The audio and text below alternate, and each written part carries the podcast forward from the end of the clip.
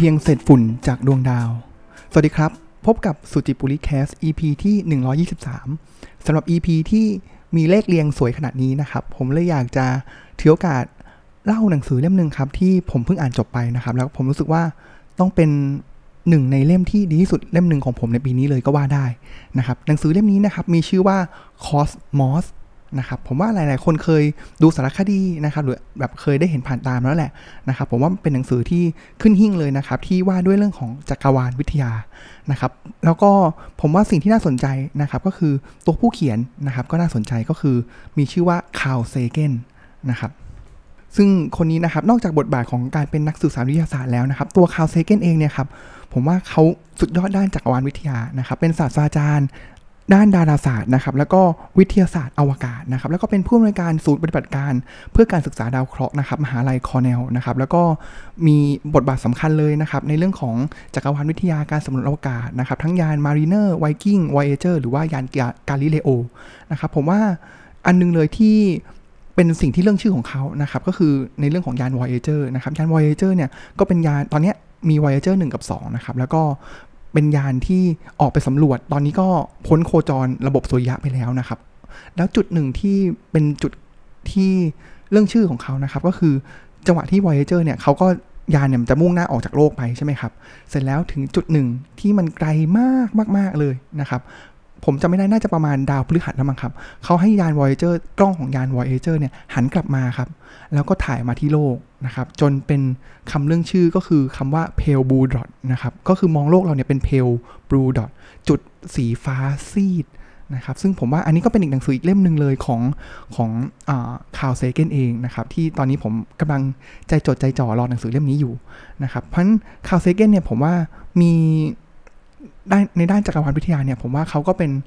คนต้นๆ ระดับต้นๆ เลยนะครับหนังสือของเขาเนี่ยไม่ว่าจะเป็นเล่มนี้นะครับ ก็คือ Cosmos นะครับ Pale Blue Dot นะครับ หรือว่า Contact นะครับ แล้วก็จะมีเล่มอื่นๆ อีกมากมายนะครับ ซึ่งหนังสือเล่มนี้นะครับ ก็ถือว่าโชคดีนะที่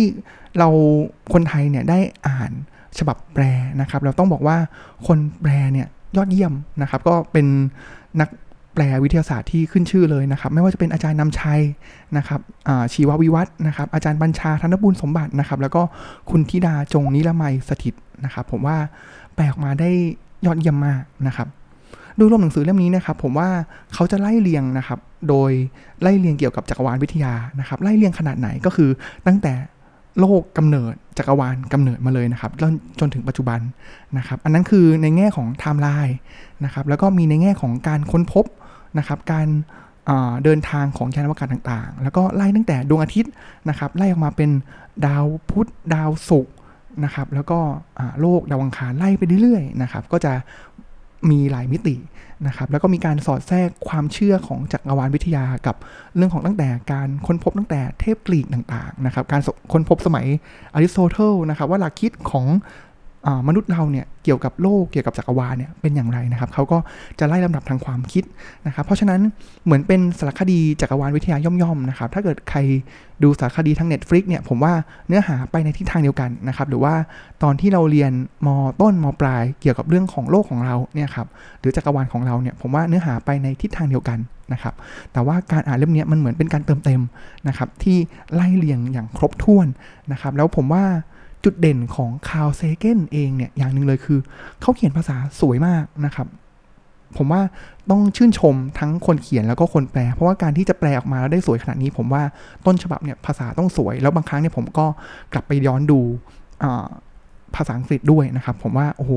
แปลดีนะครับ แล้วเขาเขียนดีมากนะครับ หนังสือเนี่ย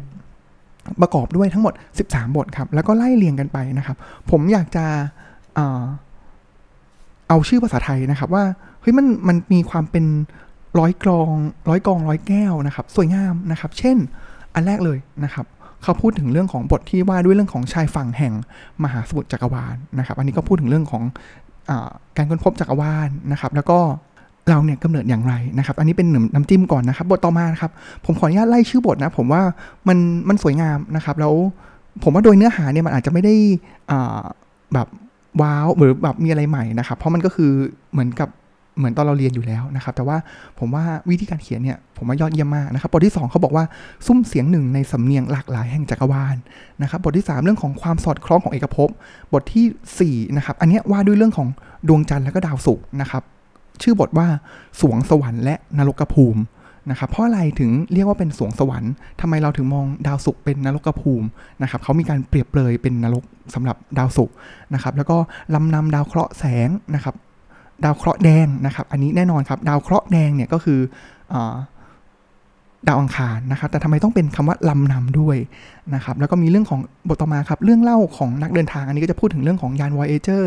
นะครับ เป็นดาวพฤหัสดาวเสาร์นะครับ แล้วก็เรื่องของ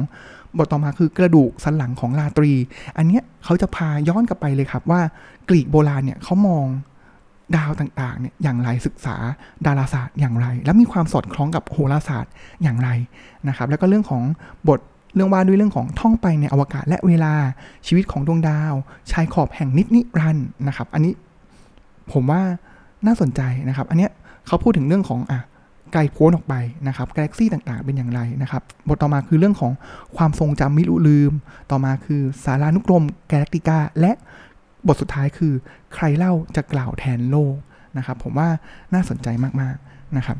ทีนี้ย้อนกลับมาที่ บทนี้กันนะครับ หรือว่าบทแรกหรือว่าในตอนนี้แล้วกันนะครับของ episode นี้นะครับที่ว่าด้วยเรื่องของเราเป็นเพียงเศษฝุ่นของดวงดาว หนังสือเล่มนี้เนี่ยครับบทแรกเนี่ยเปิดด้วยประโยคที่กินใจเลยนะครับ ก็คือเขาบอกว่าจักรวาลเนี่ยคือทุกสิ่งทุกอย่าง เคยเป็นเช่นนั้น และจะเป็นเช่นนั้นตลอดไปนะครับแล้วเขาก็บอกว่าขนาดแล้วก็อายุของจักรวาลนั้นเนี่ยครับมันมันยิ่งใหญ่นะครับแล้วก็เกินความเข้าใจของมนุษย์บุตุชนมากนะครับแล้วก็ดาวเคราะห์ สีฟ้าเขียวโลกของเราเนี่ยครับ บ้านของเราเนี่ยเป็นเพียงแค่เศษฝุ่นเล็กจิ๋วมากนะครับ แล้วก็เขาเรียกว่าดูคำแปลของเขานะครับ คือหายไปในความเวิงวางและอนันตการก็คือเวิงวางในที่นี้ก็คือพื้นที่นะครับที่มันกว้างใหญ่ไพศาลเหลือเกินนะครับของจักรวาลนี้เมื่อเทียบกับโลกของเรา ในขณะเดียวกันท่านมองในแง่ของสเกลเวลาจักรวาลมันเหมือนเป็นอนันตการ แต่โลกของเราเนี่ยเป็นแค่ จุดเล็ก ๆ จุดหนึ่ง หรือบางที่เนี่ยเขาก็เปรียบว่าอารยธรรมมนุษย์เนี่ยเกิดขึ้นถ้าเกิดเทียบเป็น 1 ปีของจักรวาลนะครับอารยธรรมมนุษย์เนี่ยเกิดขึ้นเมื่อวันที่ 31ธันวาตอนประมาณ5ทุ่ม59อะไรประมาณนี้นะครับ เพราะฉะนั้นแล้วเนี่ยแต่ข้อดีเลยนะครับ คือเขาบอกว่าสปีชีส์ของเราเนี่ยถือว่าอายุน้อย แต่ว่าช่างสงสัยกล้าหาญแสดงแสดงว่าตนเนี่ยมีศักยภาพมากนะครับ เพราะฉะนั้นมันเลยก่อให้เกิดเรื่องของ การสำรวจจินตนาการนะครับไปในดินแดนที่เราไม่เคยค้นพบมาก่อน ก็คือเรื่องของจักรวาลวิทยา ทีนี้ครับกลับมาที่มนุษย์ของเรานะครับ ว่าเอ๊ะทำไมเราเป็นเศษฝุ่นของดวงดาวได้อย่างไรนะครับ ต้องบอกนี้ก่อนนะครับว่าผมขอเล่าว่า เล่าในมุมของชีววิทยาก่อนนะครับเล่าอย่างนี้ครับ ผมว่าเล่าอย่างนี้จะสนุกกว่านะครับอะลองลองดูนะครับว่าโอเคไหมนะครับ คือต้องบอกว่าใน 4,000 ล้านปีก่อนนะครับ ก็คือเทียบจากปัจจุบันปี 2023 เนี่ยครับย้อนกลับไปเลยครับ 4,000 ล้านปีก่อนเนี่ยครับตอนนั้นเนี่ยอะโลกถือกำเนิดขึ้นมาแล้วนะครับ เพราะว่าเอกภพเราเนี่ยจักรวาลเอกภพเนี่ยมีอายุ 15,000 ปีถึง 20,000 ล้านปีนะครับแต่ว่าโลกเราเนี่ย เราเริ่มสิ่งมีชีวิตของเรามนุษย์เราเนี่ยเมื่อ 4,000 ล้านปีที่แล้วนะครับ ตอนนั้นเนี่ยเราก็เป็นโมเลกุลเล็กๆอยู่นะครับเหมือนเป็นสัตว์เซลล์เดียวนะครับ แล้วก็อยู่เต็มไปหมดเลยนะครับในในมหาสมุทรนะครับ แล้วก็ทีนี้สิ่งที่เกิดขึ้นก็คือว่าเราเป็นสัตว์เซลล์เดียวใช่ไหมครับ แล้วมีการขยายตัวนะครับ เพราะฉะนั้นมันก็จะมีการอาหารต่างๆเนี่ยมันก็จะมีการแย่งกันมีความจำกัดกัน เพราะฉะนั้นสิ่งมีชีวิตเซลล์เดียวเนี่ยครับที่ แรกเริ่มเลยนะครับ ก็จะมีการรวมตัวกันนะครับ เป็นสิ่งมีชีวิตที่มีหลายเซลล์นะครับ ข้อดีของหลายเซลล์คืออะไรครับ ก็คืออะตัวใหญ่ขึ้น เพราะฉะนั้นมันก็จะเริ่มมีความสามารถในการที่จะไปหาอาหารก็คือกินตัวอื่นได้ดีมากยิ่งขึ้นนะครับ แล้วก็เป็นอย่างเงี้ยอยู่มาครับในช่วง 3,000 ล้านปีก่อนหน้าจนถึง 2 ล้าน 2,000 ล้านปีก่อนหน้านะครับ รวมกันไปเรื่อยๆนี่ยครับ จน เราล่าสุดเนี่ยจากสิ่งมีชีวิตเซลล์เดียวนะครับ เราเป็นสิ่งมีชีวิตที่มีจำนวนเซลล์กว่า 10 ล้านล้านเซลล์นะครับเนี่ยมันก็พัฒนาการมาเรื่อยๆนะครับจนเมื่อ 2,000 ล้านปีนะครับก็จะมีเรื่องของเพศเกิดขึ้น คือเมื่อสัตว์สิ่งมีชีวิตนะครับมันมีความซับซ้อนมากยิ่งขึ้นใช่ไหมครับ แล้วมันการที่เราจะคัดเลือกสายพันธุ์ที่ดีส่งต่อสายพันธุ์ที่ดีต่อไปนะครับ การที่มีเพศเนี่ยมันก็จะเป็นส่วนหนึ่งของการที่ทำให้สามารถที่จะคัดลอกตัว DNA ของเราได้ดียิ่งขึ้น แล้วก็คัดลอกและคัดเลือกได้ดียิ่งขึ้นนะครับ แต่นี้จะค่อนข้างลงดีเทลพอสมควรนะครับ ต่อกันครับพันล้านปีก่อนหน้านะครับเขาบอกอย่างนี้ครับเขาบอกว่า พืชเนี่ยสิ่งมีชีวิตตอนนั้นเนี่ยครับก็คือร่วมมือกันอย่างเข้มแข็งนะครับ แล้วก็มีการสร้างโมเลกุลออกซิเจน ขึ้นมาอะอันนี้แหละเป็นจุดเปลี่ยนหนึ่งที่สำคัญ เพราะว่าสิ่งมีชีวิตก่อนหน้านี้ครับองค์ประกอบเราหรือว่าตัวโลกของเราเนี่ยครับมันคือไฮโดรคาร์บอนก็คือไฮโดรเจนนะครับแล้วก็คาร์บอนไดออกไซด์นะครับแต่ว่าการที่พืชเนี่ยเริ่มมีวิวัฒนาการนะครับสามารถที่จะสร้างออกซิเจนได้เนี่ยครับมันเลยทำให้บรรยากาศของเราเนี่ยเต็มไปด้วยออกซิเจน แต่ถึงแม้นะครับว่าเราจะบอกว่าเฮ้ยออกซิเจนเนี่ยมันดียังไงก็ตามนะครับแต่ว่าตัวออกซิเจนที่เป็น O2 จริง ๆ ถ้าเกิดมันเป็นเพียวๆเลยนะครับจริง ๆ แล้วเนี่ยมันเป็นพิษ นะครับ เพราะฉะนั้นมันก็จะทำให้เป็นจุดเปลี่ยนสำคัญของโลกของเรานะครับ ที่อาจจะมีสิ่งมีชีวิตหลายประเภทเลยนะครับ แบคทีเรียหลายประเภทเลยนะครับ ที่ไม่สามารถที่จะทนกับออกซิเจนได้นะครับ เช่นอะไรครับ เช่นแบคทีเรียที่ก่อให้เกิดโรคโบทูริซึมนะครับ หรือโรคปัทยักเนี่ยครับก็ล้มตายเป็นจำนวนมากนะครับสูญสิ้นไปนะครับ ถึงแม้ว่าจะมีอยู่ก็ตามนะครับ เพราะฉะนั้นองค์ประกอบออกซิเจนเนี่ยเริ่มเข้ามา อยู่ในชั้นบรรยากาศของเรานะครับ ซึ่งตอนนั้นเนี่ยก็จะมีทั้งไฮโดรเจน ออกซิเจน แล้วก็ไนโตรเจนนะครับ แต่จากที่เราเรียนรู้กันนะครับว่าจริงๆว่าอากาศที่เราหายใจไปเนี่ย ส่วนใหญ่แล้วเนี่ยเป็นไนโตรเจนนะครับ ซึ่งไนโตรเจนเนี่ยคือไนโตรเจนในบรรยากาศของเราเนี่ยครับเขาเรียกว่ามันมีความเฉื่อยทางเคมีมากกว่าออกซิเจนนะครับ เพราะเพราะฉะนั้นแล้วเนี่ยมันจึงไม่ส่งผลร้ายเท่ากับออกซิเจนนะครับ เพราะฉะนั้นโดยสรุปรวมนะครับเขาเลยบอกว่า 99%ของบรรยากาศโลกของเราเนี่ยจึงถือกำเนิดมาจากกระบวนการทางชีวภาพนะครับ แล้วก็บอกว่าท้องฟ้าของเราเนี่ยสร้างโดยสิ่งมีชีวิต แล้วกระบวนการต่างๆเนี่ยมันก็ดำเนินไปอย่างรวดเร็วนะครับ เพราะถึงจุดนี้แล้วเนี่ยมันเลยทำให้โลกเนี่ยเริ่มแตกต่างกับดาวเคราะห์ดวงอื่นนะครับที่ องค์ประกอบทุกอย่างเนี่ยมันเอื้อต่อการที่จะให้เกิดเป็นมีเป็นสิ่งมีชีวิตขึ้นมาได้นะครับ หลังจากนั้นเนี่ยเหตุการณ์ต่างๆ เริ่มเกิดขึ้นเลยนะครับ มีเกิดปลาชนิดแรก สัตว์มีกระดูกสันหลังชนิดแรกนะครับพืชเนี่ยก็เริ่มที่จะขึ้นมายึดครองบนแผ่นดินมากขึ้นนะครับ แล้วก็มีแมลงนะครับ มีสัตว์มีปีนะครับ สัตว์สะเทินน้ำสะเทินโบกต้นไม้ชนิดแรกนะครับ แล้วก็พืชดอกนะครับจนถึง เราเนี่ยแหละครับที่เป็นไพรเมตนะครับก็คือบรรพบุรุษของเราในยุคแรกๆเนี่ยก็เกิดมาลำดับมาเรื่อยๆนะครับทีนี้สิ่งที่ผมอยากจะพูดต่อนะครับเลยก็คือว่าเมื่อกี้ผมลำดับเหตุการณ์แล้วนะครับว่าตั้งแต่สิ่งมีชีวิตเป็นโมเลกุลสัตว์เซลล์เดียวนะครับจนมาถึงเรารุ่นบรรพบุรุษเราที่เป็นไพรเมตแต่คำถามคือ แล้วโมเลกุลเราเนี่ยมันมาจากไหนอ่าอันนี้จะเป็นตอนที่2นะครับที่อยากจะเล่าต่อกันเลยนะครับ เราเห็นแล้วนะครับว่า เราเห็น time series ตั้งแต่ 4,000 ล้านปีที่แล้วนะครับมาจนถึงปัจจุบันจากสัตว์สิ่งมีชีวิตเซลล์เดียวจนถึง 10 ล้านล้านเซลล์อย่างมนุษย์เรานะครับแต่โมเลกุลเนี่ยมาจากไหนนะครับการที่จะอธิบายตรงนั้นได้เนี่ยครับต้องย้อนไปเลยครับ ย้อนไปถึงสมัยบิ๊กแบงก็คือจุดกำเนิดของจักรวาลเมื่อประมาณ 15,000 ล้านปีถึง 20,000 ล้านปีที่แล้วนะครับ จุดนั้นเนี่ยเขาเรียกว่ามันเป็นจุดที่เรียกว่า singularity นะครับ ก็คือ นึกภาพก็คือว่าเหมือนเป็นจุดเล็ก ๆ จุดหนึ่งนะครับที่ทั้งจักรวาลทุกอย่างเนี่ยอยู่ในจุดเล็ก ๆ จุดนี้นะครับซึ่งมันจะมีความหนาแน่นมีมวลเนี่ยมากมายมหาศาลแบบมาก ๆเลยนะครับและถึงจุดหนึ่งเนี่ยมันก็ระเบิดเป็นบิ๊กแบงออกมานะครับซึ่งสิ่งที่ระเบิดออกมานะครับผมว่าหลักๆแล้วเนี่ยมี 2 ส่วนนะครับส่วนแรกเลยนะครับก็คือก๊าซไฮโดรเจนนะครับซึ่งเป็นธาตุที่มวลเบาที่สุดในจักรวาลนะครับแล้วก็ ออกมาพร้อมกับพลังงานอันมากมายมหาศาลนะครับ นึกภาพนะครับคือมันปุ้มออกมาเลยนะครับ แล้วก็พอผ่านไปสักระยะเวลาหนึ่งนะครับ พวกก๊าซที่มันกระจายเหล่านั้นเนี่ยครับมันเกิดแรงโน้มถ่วงดึงดูดเข้าหากันนะครับ แล้วก็นึกภาพนะครับว่า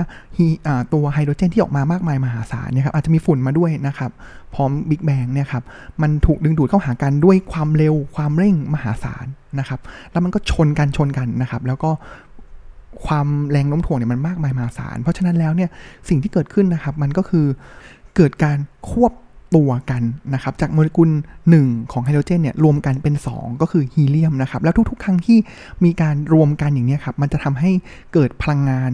มากมายมหาศาลออกมาอีกนะครับ เป็นพลังงานปฏิกิริยานิวเคลียร์แบบฟิวชันนะครับ แล้วมันก็เป็นนี้ครับเขาเรียกว่าทำกันเป็นลูกโซ่เป็น chain reaction นะครับ แล้วก็เลยทำให้เกิดเป็น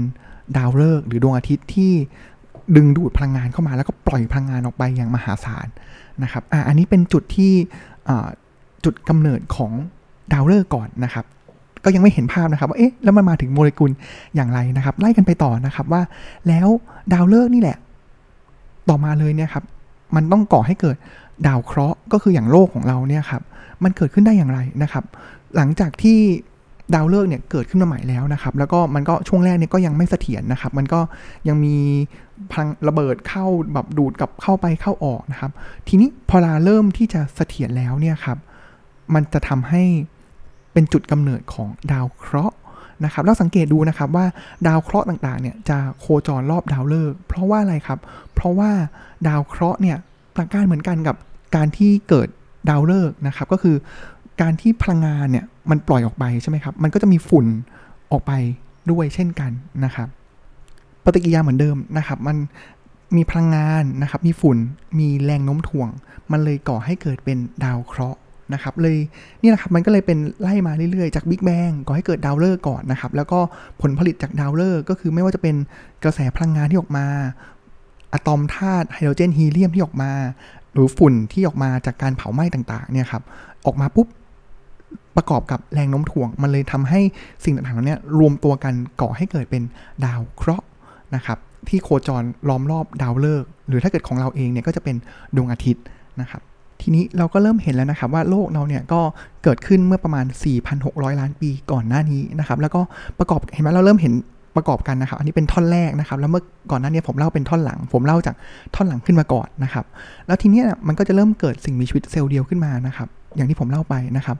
แต่ว่าอีกหนึ่งจุดเปลี่ยนนะครับ ที่มันเป็นจุดเชื่อมที่ทำให้เกิดเป็นมนุษย์เลยนะครับ คือรอยต่อตรงประมาณ 4,000 ล้านปีตรงนั้นเนี่ยครับ ก็คือเขาบอกงี้ครับเขาบอกว่าในแรกเริ่มเลยเนี่ย จุดที่ทำมัน